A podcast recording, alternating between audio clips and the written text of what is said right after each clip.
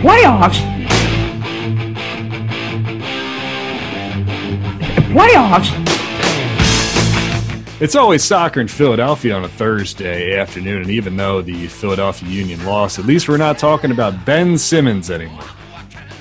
So you always have to look on the, the bright side of life, is that uh, British guy once sang in whatever song that was called.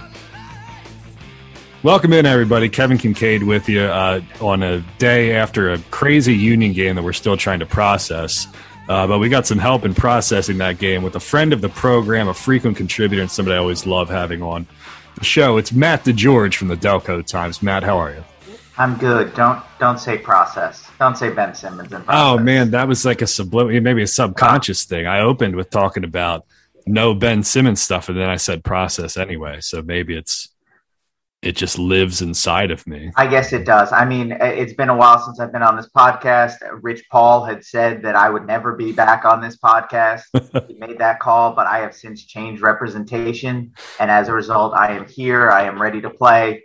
Uh, and I'm also wearing gray sweatpants with a phone in my pocket right now while I'm doing this. Well, listen, if if Matt the, Matt the George was able to make the uh, to get over the hump and do what was necessary to return to always soccer in Philadelphia, then maybe there's hope uh, for Ben Simmons after all. But we're gonna we're gonna talk about that later, and by later I mean hopefully never. Um, we're gonna shift gears to the Philadelphia Union, and like like I told Sean last night when I was doing the uh, post game show that I had like a list of bullet points. I read the bullet points before doing the post game show. I still couldn't even wrap my head around what the hell we even saw last night. There are positives. Uh, in Daniel Gazdag getting a couple goals and looking like a player, and there are a lot of negatives in that as you mentioned before we started recording, the Union looked like the 2015 Union in the second half of that game.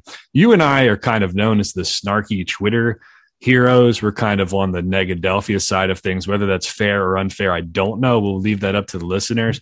But I'm going to let you start. Do you want to start Posidelphia or Negadelphia after last night? So I, I think even the negative side of this game has a positive aspect to it in the fact that the reason it was so jarring to watch the mistakes that led to those goals is because they've been so rare this year. I mean, even with the three goals allowed, the Union are still uh, third in the Eastern Conference in goals allowed. They've only allowed 32 this year. They're tied for fifth in MLS in goals allowed. So that's why it was so jarring last night because they haven't had these mistakes that have led to goals in a very, very long time. And each one of each one of the three goals, there was very clear mistakes that, you know, if Jose Martinez clears that ball instead of trying to play out of the back, if Olivier Mbaizo is a little bit less casual in that clearance, if Kai Wagner doesn't take the ball off the foot of Jakob Glesnes as he's about to clear it. You know, they're very clear mistakes that have led to that. And that hasn't happened all year. As a result, I think that it's probably just a little bit of a one off. I mean, the Union have been so good in Wednesday games. They've been so good on the road. This is their second game in four days in rainy, cold, miserable conditions. Uh, and they had some breakdowns. I, I, think that might be all that there is to it. Uh, we'll see how much this trend continues. As Jonathan Tannenwald pointed out, this is the first time since the first two games of the 2020 season that they've allowed multiple goals in back to back games. Great start. Um, I think there's also something to the fact that this is the second time they have played the 4 3 2 1 formation, and they've allowed three goals away from home in both of those games. So I think there's something to that. Jim Curtin in his post game press conference said that there's something to that. Um, so that that part of it's interesting, uh, but I I wouldn't read necessarily too much into that. This is still one of the better defensive teams in the Eastern Conference. I think jarring is the perfect word. It was a word I was going to use actually before you used it, but I can uh, you know double up on that and say that yeah, the mistakes that they were committing were just like a bizarre like for their standard, it was just stuff that you would not expect. You know, like Olivier and Mbaizo just rolling the ball back to Glesnes, not knowing where there was a guy behind him. Uh, Jose Martinez part of my language, dicking around on the ball on two of the goals. And then on the third one, he could have some culpability too because he kind of got sucked out and wasn't able to make a play on the ball, and it left the back line a little bit exposed. But I, I was uh, I was kind of watching it, Matt, and I was like, okay, it's one of those games where like they're gonna like look terrible on defense. It's like just just get it all out. Like mm-hmm. just get it all out of your system. You know, it's kind of like uh, this is kind of a gross comparison, but it's like when you're not feeling well and you finally throw up and you're just like, let's just get it all out of my system, you know, because then you feel better, right? It's like you got rid of all the bad stuff, yeah. and like it can't be any worse than it was last night. And it was just uh-huh. stuff stuff that's not that's not like so uncharacteristic of them. Consider that's that's why it looks jarring because they are a really good defensive team. You're like, this doesn't look anything like the team that I know.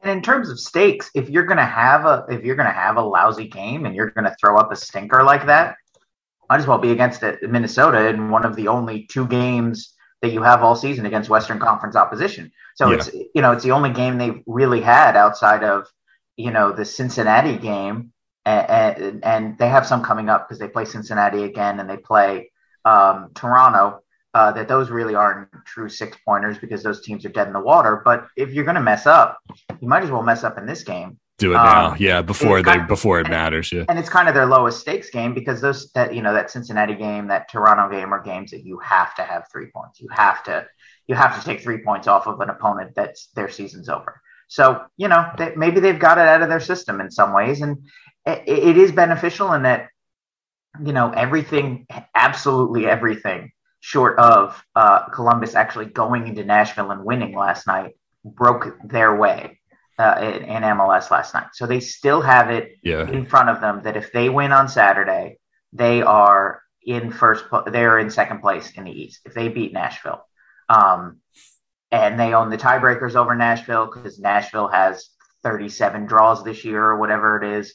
um, so they they own the tiebreaker over them. So it's still all in their hands this weekend. To, to you beat Nashville, you are in a position to be second in the Eastern Conference. You are in position to then host what would presumably be a two versus three game against Nashville in the second round of the playoffs if you get that far. And, and that's, I mean, that's that's the goal this season, I think. Quick look at the table. Nobody's catching the Revs. They're 20 points up on Nashville. Nashville's on 49, the Union on 46, tied with Orlando. Nashville, 11 wins, three losses, 16 draws. Uh, so you were close. You said 30. It's 16. Uh, Philadelphia feels, it feels, feels, like, feels like 30, yeah. does it? Yeah. Yeah. Uh, Philadelphia Union, 12 wins, um, eight losses, 10 ties. Um, let's talk about the Christmas tree a little bit because it's kind of yeah, you know I'm a big tactics formation scheme guy and like to talk about that stuff. I think it's always interesting to talk about here and on social media and whatnot. I, I don't um I don't think there's really too much that's different in going from the diamond to what we saw last night because essentially you're just taking it's going to be the same front three. They had formations where they had Jamiro kind of at the 10 and then they played Gazdag as a striker, right? next uh-huh. to another striker. So that front three, the personnel was the same, you know. But essentially, you're just kind of flipping the triangle, um, but further up the field. Remember, you and me and Dave had conversations in the past, you know, with like in 2016 and 2017 when Jim was still playing 4 2 3 1, where they were like, okay, well, what if you kind of take that eight and push him up a little bit and kind of make it like a 4 1 4 1, you know, and then uh-huh. you're kind of flipping that midfield triangle. Essentially, they're just kind of flipping the front three around. They're asking Gazdag to play closer to Jamiro. You know, and like the irony is that it it worked in the goal that Gazdag scored the first one because Jamiro was the furthest guy forward. You know, Gazdag found himself out on the wing and they created an overload out there. The ball comes back in, and then it was Gazdag playing off of Jamiro. So even though Jim said what he said about that, and you could debate whether the formation makes a lot of sense, like the goal that they scored was kind of a product of of them scheming it up that way. Right. And it shouldn't make a difference because if you're looking at the defensive posture, it's pretty much the same. You still have Martinez as the holder and Flock and Bedoya in front of them, in front of him. And maybe their starting positions are a little bit different by five or 10 yards and that kind of stuff. Um, but it shouldn't be all that different. Your back seven, basically, once you, you know, once the other team has the ball, is the same and shouldn't make a difference. I find it particularly interesting that they had these breakdowns against Minnesota because, as Danny Higginbotham pointed out on the broadcast, Minnesota had really no desire in pressing all that much. Once you got past those front four that they were going to kind of, you know, put some loose pressure on, there was a pretty big space between, you know, they play a 4 2 3 1. So uh, you know, Reynoso, Finlay, and Frangipani, once you get past those three, there's a pretty big gap back to the two, you know, they're six and they're eight. Yep. So it's it's interesting that this was the team that you had the breakdown against because you should have had the numerical advantage if they only were attacking with that detachment of four against you know what is at least five if you have Martinez back. Um, yeah.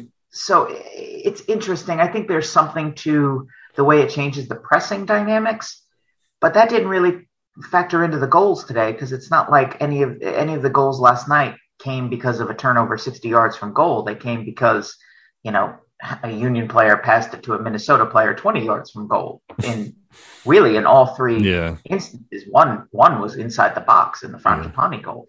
Um, so, or Fragapane, sorry. Um, you know, so it's it's interesting to see whether that formation, you know, saying that the the, the four th- the four two three sorry the four three two one Christmas tree formation saying that that has led to six goals in two games is a little bit of a sample size issue. I mean, it was at DC and it's at Minnesota. Those are two playoff teams in their buildings that are pretty good offensive teams. So to say that that's part of it is it's it's it's a small sample size to make any judgments on. And it'll be interesting to see because Daniel Gazdag's now playing well. How do you fit him into this team? And if the formation doesn't work, eh, are you going to go back to the 442 diamond and sit somebody that's in your best 11 just so that you can get a second forward on there? Are you going to basically roll out this same, you know, I think what they're going to do against Nashville is they're going to roll out this same team. The only difference is, is that they're going to call it a 442 diamond and have Gazdag play off the off the shoulder of uh, Przybylko. And whether that changes anything, I don't think it does. I, we know the way Jim thinks about um, formations, which is that it's a lot, it's much ado about nothing. Yeah. Just throw the guys out there and then they're going to figure it out. So it, it's a little bit of it's a little bit of semantics, but it is an interesting kind of thing to watch going forward because I think you're finally at a point where Daniel Gazdag is one of your 11 best players, and that's an important breakthrough for this team and for how far they can go this year. I agree with you on all of that. You know, the guys who are on either side of Jose Martinez, you know, their roles are largely the same you know, because it's still that kind of block of block of three across the midfield before you get to the two guys in front of them. Um, know, I think I've talked about this on the podcast before, but Christmas tree is not a common shape. Like no nobody really runs it anymore. The most famous team that ran it back in the day was uh, Ancelotti's AC Milan, and that was sort of a product of the uh, you know the talent that he had on that team. I, I think that he ran it in the Champions League, uh, not in 2005 when Liverpool beat them, but I think it was when they beat Liverpool uh, in the return in the two years later in 2007. So I think people remember they had like Maldini and Nesta playing center back. You had Marek Jankulovski at left back, Cafu at right back. I, I, can name this team off the top of my head. I love this team so much. Uh, Andrea Pirlo. This is actually this is actually the team that I started watching when I became a soccer fan. A great introduction, so, wasn't so it? I, can, I, mean, they, yeah, they were. So I can I can name these along with you, but go ahead. Massimo Ambrosini on one mm-hmm. side of Pirlo, Gennaro Gattuso on the other side, a guy who I would have loved to have coach the Philadelphia Union at some point or play for the Philadelphia Union at some point. And then in front of them they had Kaká and they had Clarence Seedorf kind of kind of playing the way that Jamiro and and Gazdag were playing last night. And then up top, they had um, Pippo Inzaghi, you know, so they had a different kind of striker, not like a big, you know, kind of uh, finisher guy like, uh, um, you know, like Kacper Przybylko, but a, a, poacher and a guy who would tread the back line and whatever. And they had a lot of success with it. But you're right, man. I, I don't, you know, they could flip it around and just call it a 442 diamond and it would be close to the same thing. You'd have the same front three up there. But you also got to thing like Sergio Santos was giving you good minutes too you know, before he went out injured. So now you have have some issues. Quinn Sullivan's been good. Paxton Aaronson looks like he's fine as well. So um, I don't know. I, I always think like you always say there there are people who have different beliefs on the philosophy of like quote unquote a good having good pro like it's a good problem to have. You know, like some people will say, "Oh yeah, we got all you, these dudes who look good now," but some people say, "Well, it's bullshit because if you have good problems, there's still problems." Uh-huh. You know, so I don't know if you if I was get, putting you in the driver's seat and said, say if Jay, say just for the sake of the exercise, you got Sergio's back healthy, you got Quinn Sullivan playing well, Paxton Aaronson there too. I mean, how would you roll it out for Nashville on Saturday? Yeah, so the, the thing with soccer math is that one plus one doesn't always equal two. And, you know, I don't think Gazdag has really affected games off the bench. So that's something to take into consideration. Mm. Sergio Santos has been able to do that through his career. Um, the interesting, if I were to roll it out for Nashville, uh, I would actually, this is going to sound a little galaxy brain, but I would start I would actually start Jack McGlynn on the right side against Nashville. The thinking being that Nashville is going to come to Chester. This is overthinking it, and Jim's not going to do this, but they Nashville is going to come to Chester and try and kill off the first half and play the second half. And if you're the Union, you're probably going to be okay with that because you've got you know four halves of soccer on your legs and uh, you're in the middle of five games in 15 days, so you'd be fine with that. Um, and that's the way Nashville played last night against Columbus. Nothing happened in that first half, and then both of the goals were in the second half. So I would almost start McGlynn on the right side and give Bedoya a little bit of a break, and then mm. sub him in at halftime, and then have him ready to go because I think in the, the second half of that game, every set piece is going to be a war because um, that's the way yeah. Nashville scores a lot of its goals. Yeah. Um, Two former Union players on the field for him last night, CJ and uh, Taylor Washington. Union great Taylor Washington. Taylor Washington, the only guy that we've seen actually like reprimanded by Jim Curtin at practice, I think.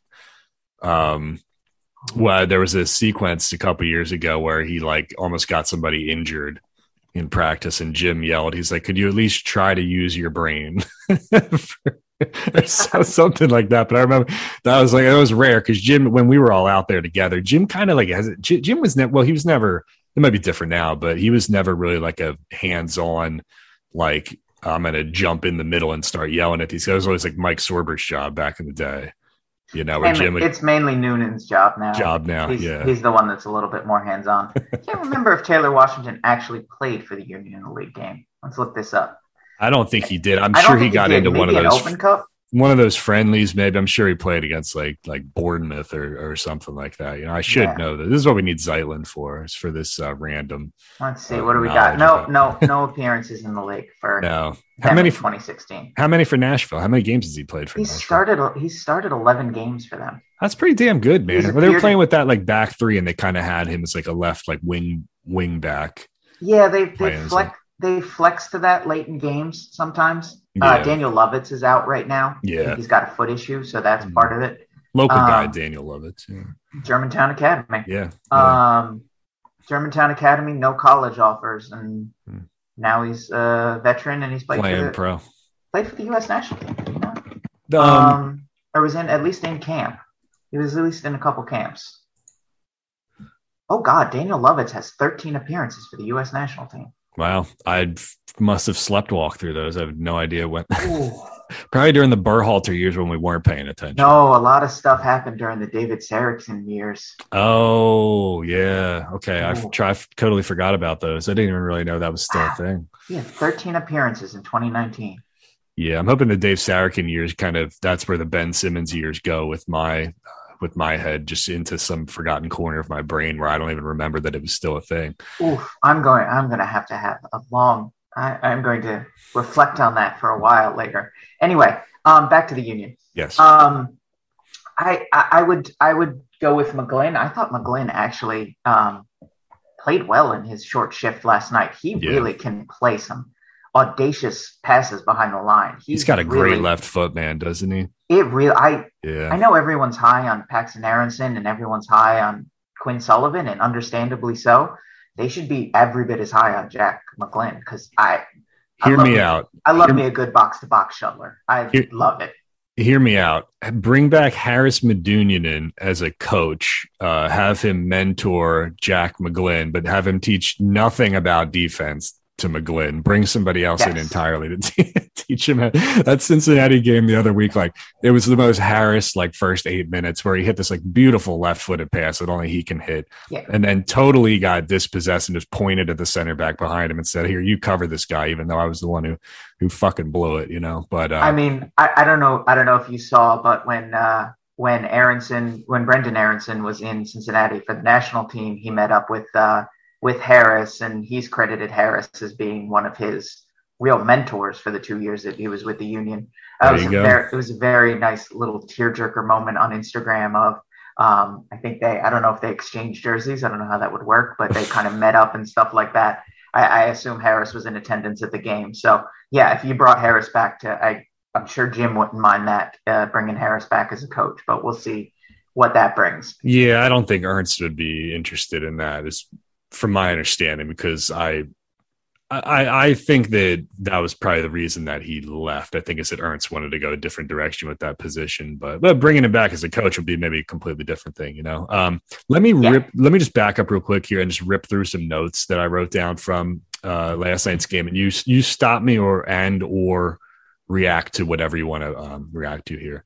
Uh, I thought the yellow that Mbaizo took at the beginning of the game was ridiculous. Like you just can't take that yellow. Reynoso should have been. I mean, first of all, Reynoso could have been carded twice. Number one for just shouldering a guy, and not even looking at him, and then the second time for simulation after Mbaizo pushed him. And I was there was a couple like joke sequences in this game where I was just like, yeah. you got to be kidding me. And the one uh, one went to with Kai. When Fragapane went down in the box that absolutely ha- the only way that you're going to get this it's it's bullshit. The only way that you're going to get it out of the game is if you start giving out yellow cards. Is to card and and Chapman was just sitting there on his and cards. You start, and you start you start because of the yellow cards, you start getting uh, accumulation suspensions. That's the only way it gets out. That's the, the only way you do it, and he yeah. just sat on those cards. Um, I had that written in there. Kai totally flopping at the end there. I mean, I rewound it with uh, on DVR about a hundred times, and the the Métanire threw the ball and hit him in the shoulder. Then it bounced up and it hit him in the face. And Kai started rolling around in the ground.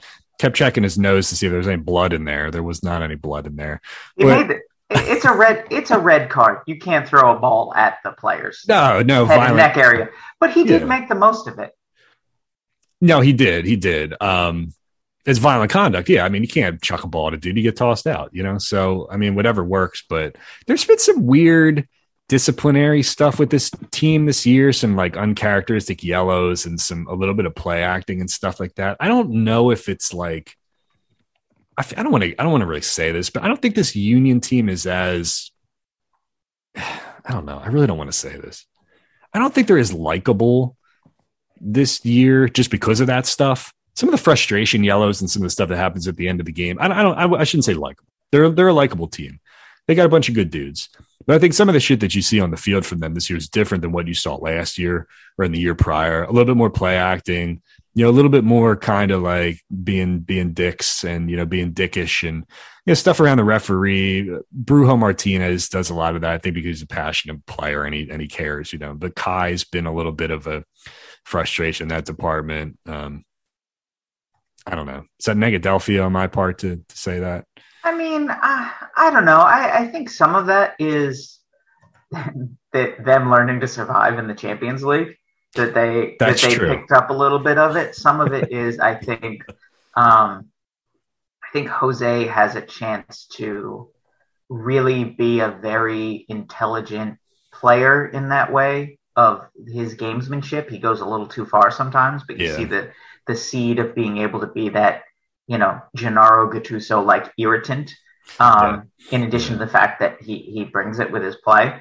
So I don't know. I, some of it is, I mean, they lead MLS in, or they're towards the top of MLS in terms of yellow cards, and some of that is by design because you want to, you know, when you're a pressing team in the way that I think Ernst Tanner wants them to be, you got to be diving in on tackles. You got to be kind of yeah. trying to push the envelope and go into guys. So um, I think some of it can be eliminated and some of it is silly, but um, some of it is kind of by design. Yeah, I think it comes with the territory for sure. That's just the nature of the scheme and the way they play. Um, two final notes here.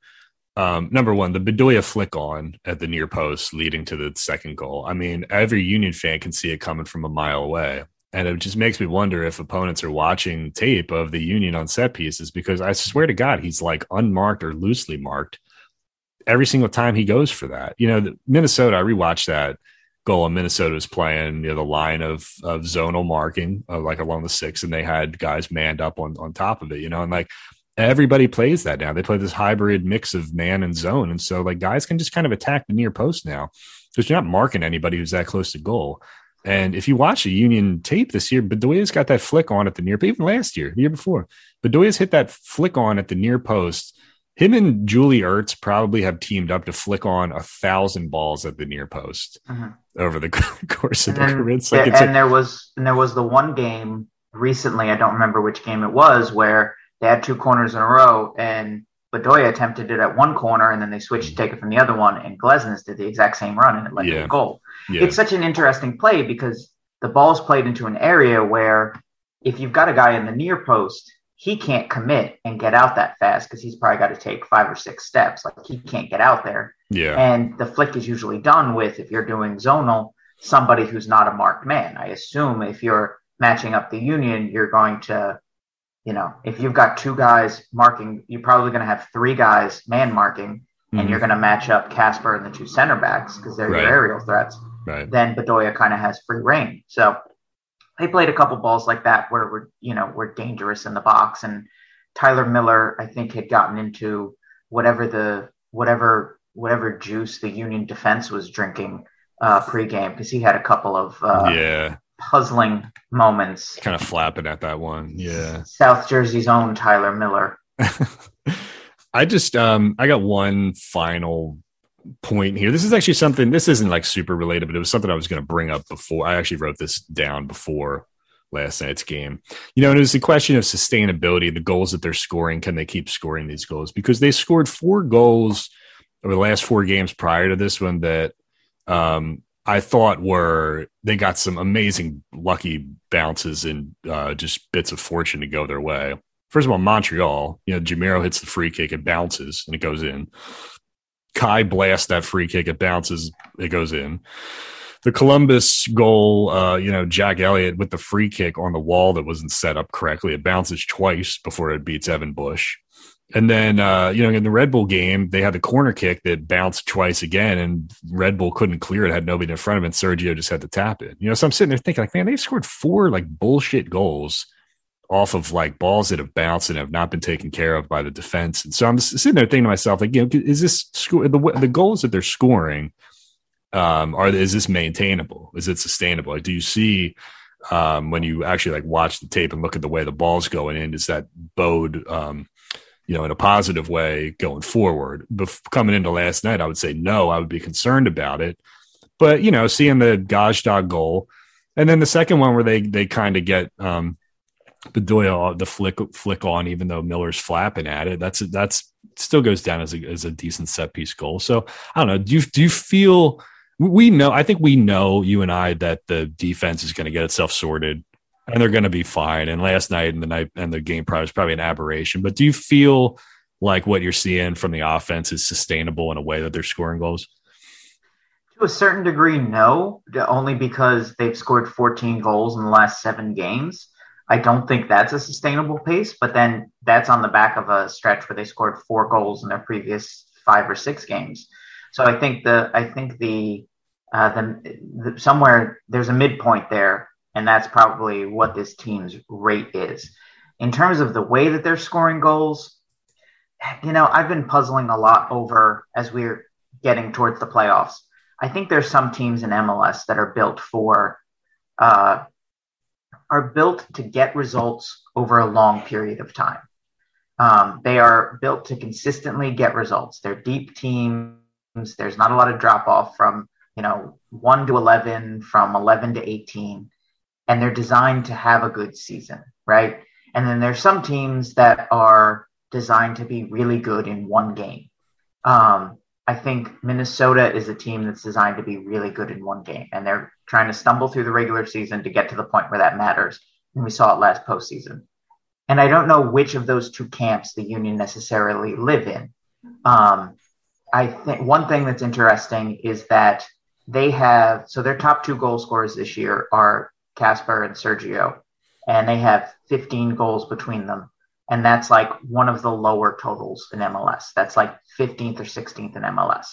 So it indicates that they need goals from a bunch of different people. Jim talked about this after the Montreal game, I believe, or, before the Montreal game, the need to manufacture goals. Um, so a little bit of it is this is what the union does. Um, I think they have to be smarter than other teams. This is why they lost last night because they defended in a dumb way a lot. Like they need to take their opportunities to put dangerous balls into the box and see what happens. They need to, um, and this is why they have so many crosses. So much of it's just lumping the ball in. Yeah. Um, so they need to find different ways to score goals because they don't have Josef Martinez, who is going to, you know, make that same darting run off the shoulder of a center back 15 times in a game and 13 times it's going to look like crap and the other two he's going to score. They don't have that. They're not going to get that anytime soon. Um, so I, I don't think that this current pace of two goals a game is sustainable. Um, I expect the Nashville game will probably be a tight one goal game, one one draw type. Um, but at the same time, every team in the Eastern Conference is playing midweek games for these next two weeks. Every team is tired. Every team is going to have mental breakdowns.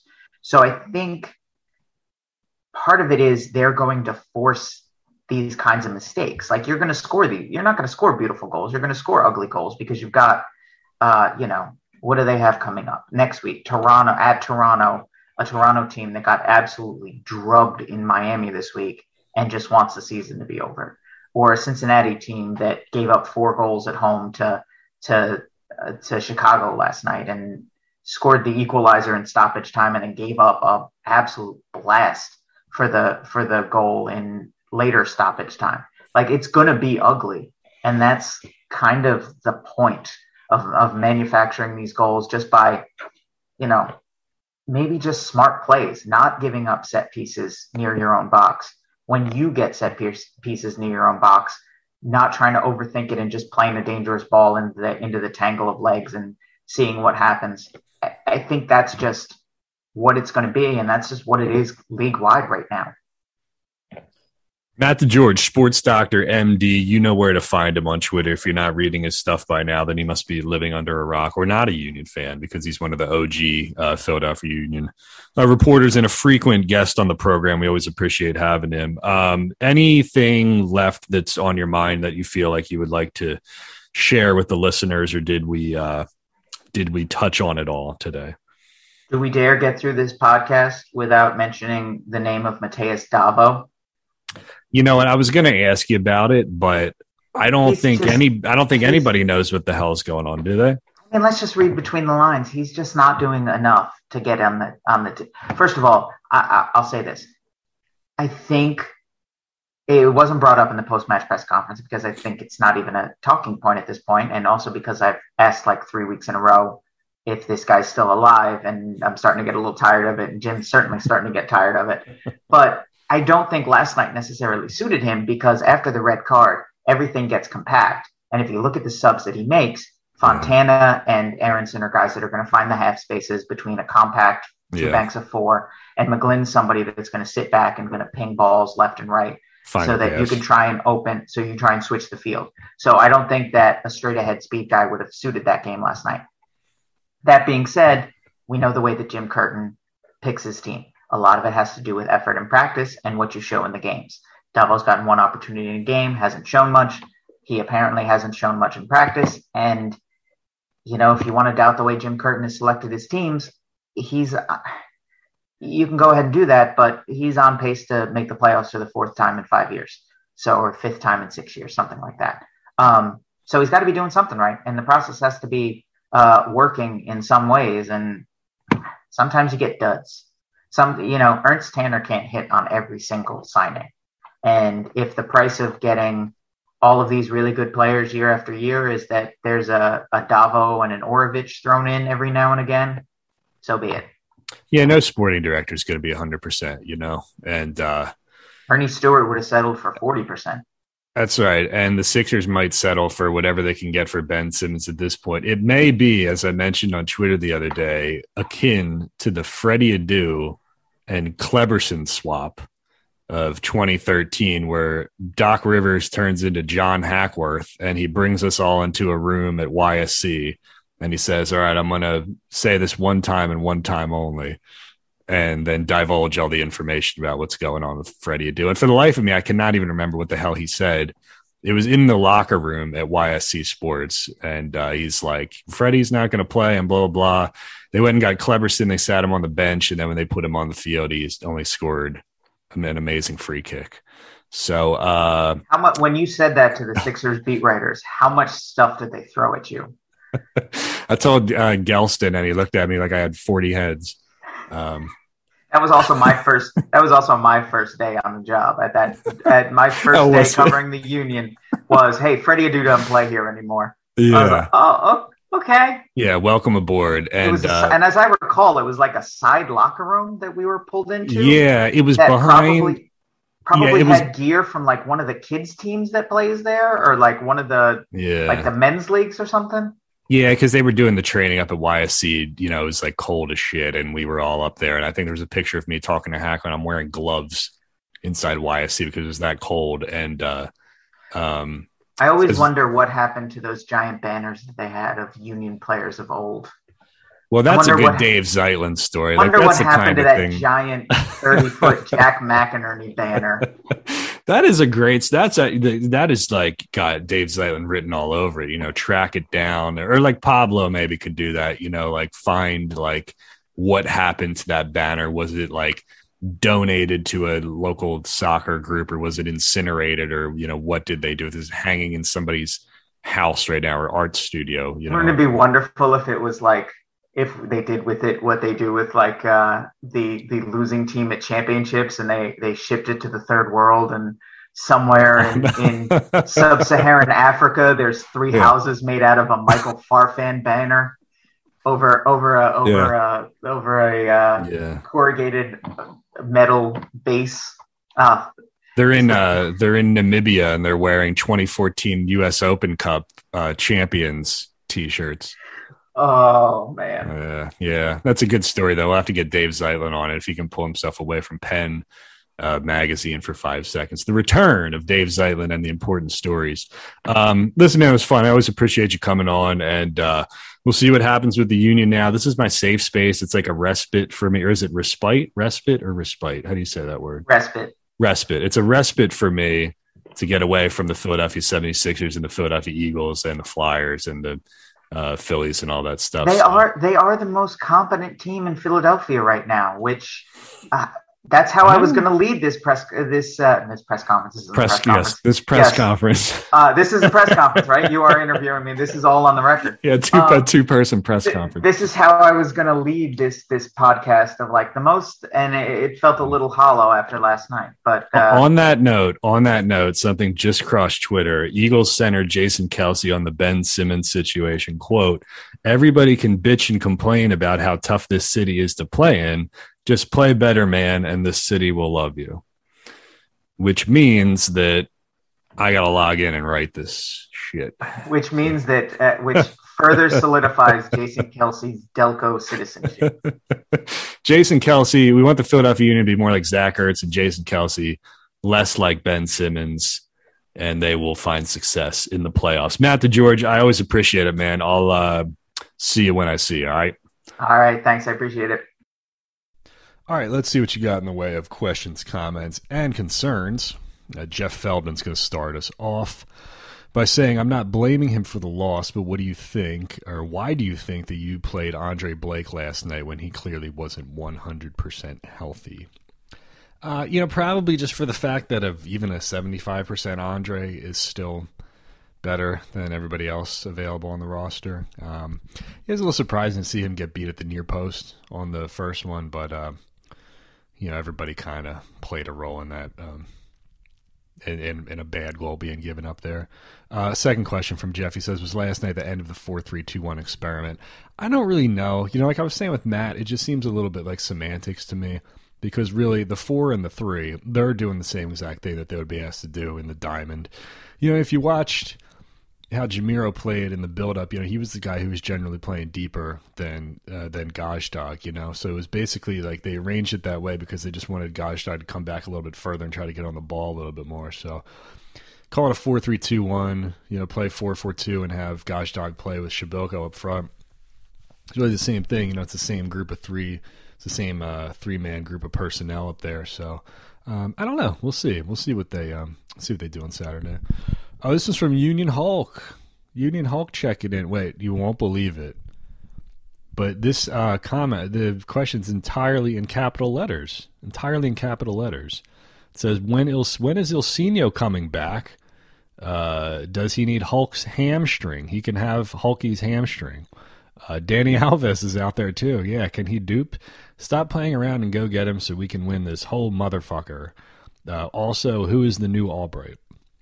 Yeah, that's you know, there's actually you know in their intertwined in the Union Hulk um, thing there. There's actually a decent question: Who takes over for Chris Albright? Do you need a technical director? do they have somebody under him who can who can just do the salary cap roster compliance gam tam jam ma'am wham bam thank you ma'am you know can somebody else do that i'm not sure we'll see if they replace him and uh, with whom if they do Trey Hoffner checking in. Do you think we'll see more of the Christmas tree formation after seeing Gazdag's success? Yeah, same question as Jeff. I listen. I uh, well, the follow up here is it says it seems like it highlights the team's strength in midfield. That's true. You know, and listen, it's like what what's another way to say like four, three, two, one? Like re- really, it's kind of a four five one. If you think about it, it's just kind of the roles with the the midfield players are are you know defined. Uh, it's more defined midfield roles. I think you know if you if you go back to when the Union played four five one under Peter in 2011, see if I remember correctly. You know, Sebastian was running around up top. They had Roger Torres in there. I think they had Mike Farfan in there, Veljko Paunovic, Brian Carroll, um, Stefani Miglioranzi, I want to say, was in there as well too. You know, so they was still kind of you know the same thing where you got kind of two like creative guys and then three sort of like you know grinder, ball winner, you know, two way kind of back and forth dudes. So it's it's not. I, it's funny because I like talking about formations and shapes and stuff as much as anybody, but it's less. It's honestly less about like where you write down the positions on the graphic on Twitter, and more about who the specific personnel groups are. You know what they're asking that person to do and what it means within that sh- that structure. So I think all that they're really we talk about Christmas tree as much as we want, but really all it is is like we want Gazdag to drop back and play back a little further. Try to play him next to Jamiro. Push Jamiro up further at the same time too, and let those guys both kind of have like an interchanging free roll and see what happens. So I was saying to Matt, you know, like the irony is that they do get the goal off of a of a position where Jamiro is kind of in front of Gazdag, and Gazdag's then playing off of him. So that's that's uh, um, a tell right there that it worked the way that they wanted it to. Now defensively, I don't think much was different. Um, you know, and I would just chalk it up to individual mistakes and stuff like that. Formation or not, like the formation doesn't change the fact that Brujo's dicking around on the ball or that Mbaizo doesn't see a guy coming from behind him or that Kai Wagner slips and falls on the ground and then kicks the ball away from his teammate. So I don't I don't think the formation had anything to do with the defensive um, struggles at all, but I think it did kind of lead to the one goal, the first goal. Uh, it's from Joe M. Should Jose Martinez be playing? Wasteful shots from distance, frequent turnovers, and silly yellow cards. I agree, man. I'm down on Jose Martinez right now. If I got to see him uncork another one from 40 yards, like, dude, you that's that's not your game. It's not who you are. Um, how many of those have you ever scored on? Right. So, you know, there's there's not enough of a of a sample there in in anything to say that he should be taking that. You know, it's like uh, you know, Boban hits a couple three pointers in the preseason. Okay, you want him shooting three pointers in the regular season. Okay, not why you got Luka Doncic handling the ball, right? So that's one thing. He's dilly dallying on the ball. He's trying to do too much. The silly yellow cards. I agree. You know, I'm not. I don't. That's what I was saying in the last podcast too. I think I made this point to Russ, where it's like the difference between Brujo and Flach is that Jose Martinez has a low floor and a high ceiling. Uh, Flach has a high floor and a relatively low ceiling, to, which means that you're getting steadiness out of him. And at the six, that's a position where sometimes steadiness is more valu- valuable than um, ceiling. You know, so it is something to think about there. But you know, hard to take him off the field because when he's at his best, he's cooking. You know, so he's just one of those one of those kinds of players. Uh, Jack Fritz at Duffy is legendary checking. He says, "Who's the quickest to go to Europe, Aaronson, Sullivan, or McGlynn?" Uh, I would say Aaronson just for the pedigree. You know, because his brother's doing well over there. The name they're gonna be they're gonna be eyeing him for sure. Um, McGlynn I think needs time, but he's got a really good left foot. Sullivan I think is, um, you know, has has to he's shown some flashes here and there, but he's got to like separate himself for sure. You know, got to show European scouts that there's something more there than just a little bit of a spark off the bench. Um, Persistent Infringement Podcast says, I love the podcast. Thank you. I appreciate you guys for listening. Uh, does it seem like Gazdag is super right footed? I feel like there are several times per game where he could play faster if he was confident with his left. For example, the centering pass to Kacper in the second half that he hits with the outside of his right boot. Yeah, and that was one where he kind of got hung up and like kind of caught in two minds. He could have hit a hit a kind of a tighter angle shot with his left, or tried to you know bring it back across for a for a tap in for his teammate. And I don't know. It's hard to say if there was if he was uh, only he knows if he's not comfortable with his left foot, you know. But uh, regardless, it seemed like he didn't really know what he wanted to do with that one. Um, so it was more of a decision making thing for me. If you were going to say that there's concern is one thing or another, I would say the decision making there for sure. But yeah, you don't see him use his left foot very much. You know, it's like Justin Mapp using his right foot, right? Which is to say that he didn't use use his right foot. Uh, this is from B. Christopher McCoyd. Uh. Uh, when will Jim Curtin's last day be? Oh, a little down little down on Jim Curtin, are we, Christopher McCoyd? Um, Jim Curtin's last day will be whenever he decides that it's going to be his last day, right? I mean, Jay Sugarman's not going to get rid of him. Ernst Tanner, uh, you know, is, is, happy with him. They're positioned to go to the playoffs for the X straight year, you know. Semifinals of the Champions League, a couple Open Cup finals. Like Jim, Jim's not going anywhere. So uh, David Pierce says, as a former center back, uh, what adv- oh, that's flattering. Thank you. I was not a good center back, but I am a former center back. says, what advice do you have for defenders to clean their games up? Lots of sloppy play. The last few matches in our own box that needs to be cleaned up. Yeah, you got to play with more of urgency, and they have to communicate a little bit better. I don't, I don't feel like they've been really talking to each other a lot. I feel like there's been a disconnect kind of between the fullbacks and the center backs. Um, in terms of assignments and things like that. And you got to understand that, like, you know, you can play a great game for 89 minutes and make one mistake in the 90th minute, and like you're, you know, the scapegoat for everything that went wrong. Like you got to be, you got to be like on and locked in 100 percent the entire time. And like that sequence last night with Brujo just kind of like fucking dicking on the ball again. I feel like I've said that word four times, but I don't, I don't have a better explanation for it. Fucking dicking around on the ball. There's like three guys around him. He nutmegs a guy to give the ball back to Mbaizo, who just rolls it back to Jakob Glesnes. There's no urgency there.